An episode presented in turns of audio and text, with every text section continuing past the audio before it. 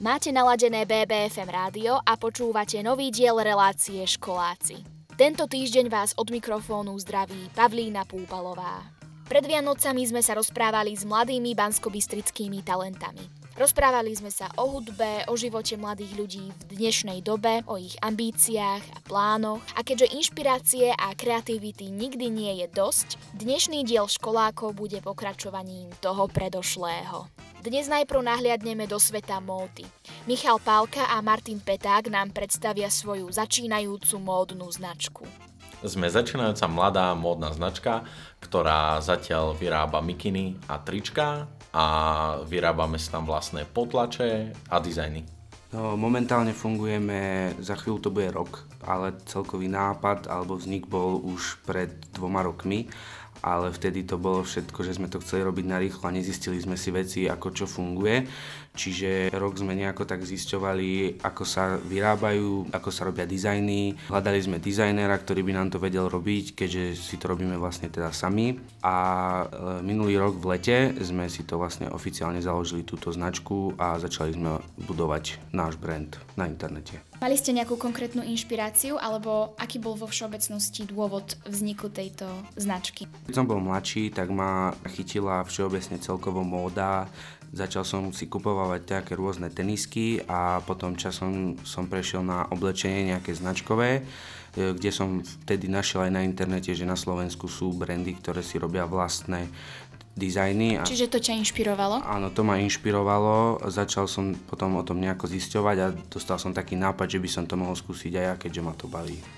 Do budúcna by sme chceli začať robiť rôzne druhy oblečenia, či už vlastné strihy, alebo aj gate, alebo rôzne doplnky, napríklad ako prstenie alebo náhrdelníky, šatky, bandány, a kapsičky. Alebo čiapky, šiltovky.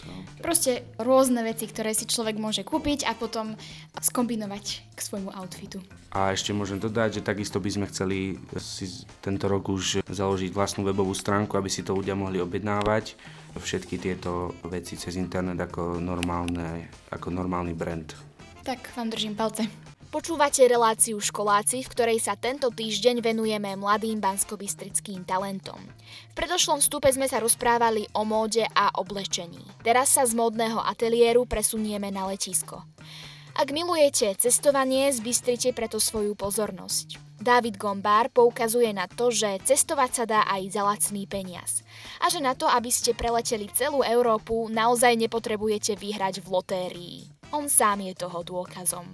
Povedz nám teda niečo v krátkosti o projekte najprv. Sme nízkový web, na ktorom pridávame tie najlacnejšie letenky zo srdca Európy. Znamená to, že sa nezameriavame iba na slovenské letiska, ale aj na okolité ako je Viedeň, Brno, Budapešť či Praha.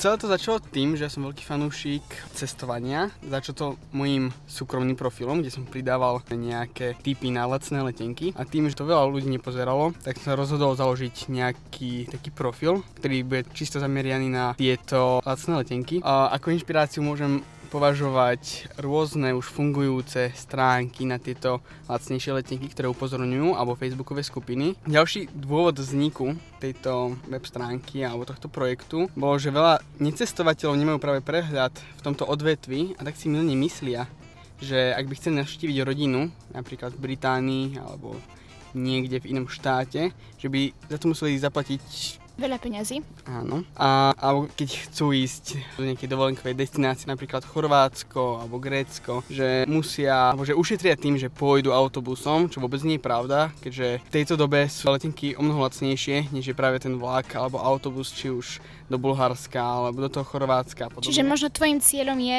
ukázať ľuďom, že lietať sa dá aj lacnejšie vlastne. Presne tak. Aké sú tvoje plány do budúcna? Máš nejaké? Určite sa chcem zameriavať na blog, napísať tam viacero článkov, objasniť ľuďom dôvody, že prečo sú tie letenky také lacné, alebo niektoré také drahé. Informovať taktiež aj o Error Fares, čo sú vlastne letenky, vďaka ktorým sa môžete dostať aj do Ameriky napríklad za desiatky eur iba. A určite častejšie pridávať práve tieto články alebo pridávať tých, tieto ponuky leteniek. Počúvate BBFM rádio a reláciu Školáci. Dnes sa rozprávame s mladými banskobistrickými talentami. V predošlých vstupoch si prišli na svoje milovníci módy a cestovania. No a na záver nahliadneme aj do sveta hudby. Nela Šajbanová si skladá vlastné piesne. Niektoré z nich ste už mohli počuť v éteri BBFM rádia. Iné si však zatiaľ necháva pre seba. Vypočujte si, aké sú jej plány do budúcna a čo ju inšpiruje k tvoreniu. Ako dlho sa venuješ vlastnej tvorbe a keby si tak mala v skratke zhrnúť, o čom hlavne píšeš? Skladaniu sa vlastne venujem od mojich 13 rokov. Trošku to je teraz jednoduchšie, keď už viem trochu hrať aj na tie hudobné nástroje lepšie ako vtedy.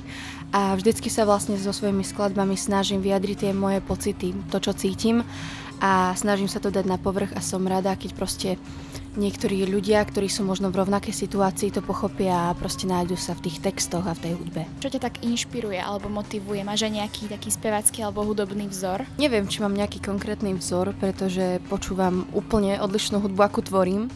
Mám rada buď rock alebo klasickú hudbu, takže čo sa týka mojej tvorby, tak nemám nejaké vzory, ale vo všeobecnosti asi ma inšpiruje to moje okolie, to ako veci vnímam a všeobecne ako tieto vlastne veci Ako ich cítiš? A aké máš plány do budúcna? Plánuješ tvoriť aj v budúcnosti, predpokladám, lebo to aj, študuješ? Študujem aj na konzervatóriu, ale tam neštudujem skladbu, ale dirigovanie a spev. Ale teraz momentálne aj som nahrávala novú piesen s názvom 6801 a mám už aj rozpísané nejaké iné, tak uvidíme teda, ako to dopadne. Tak ti držíme palce.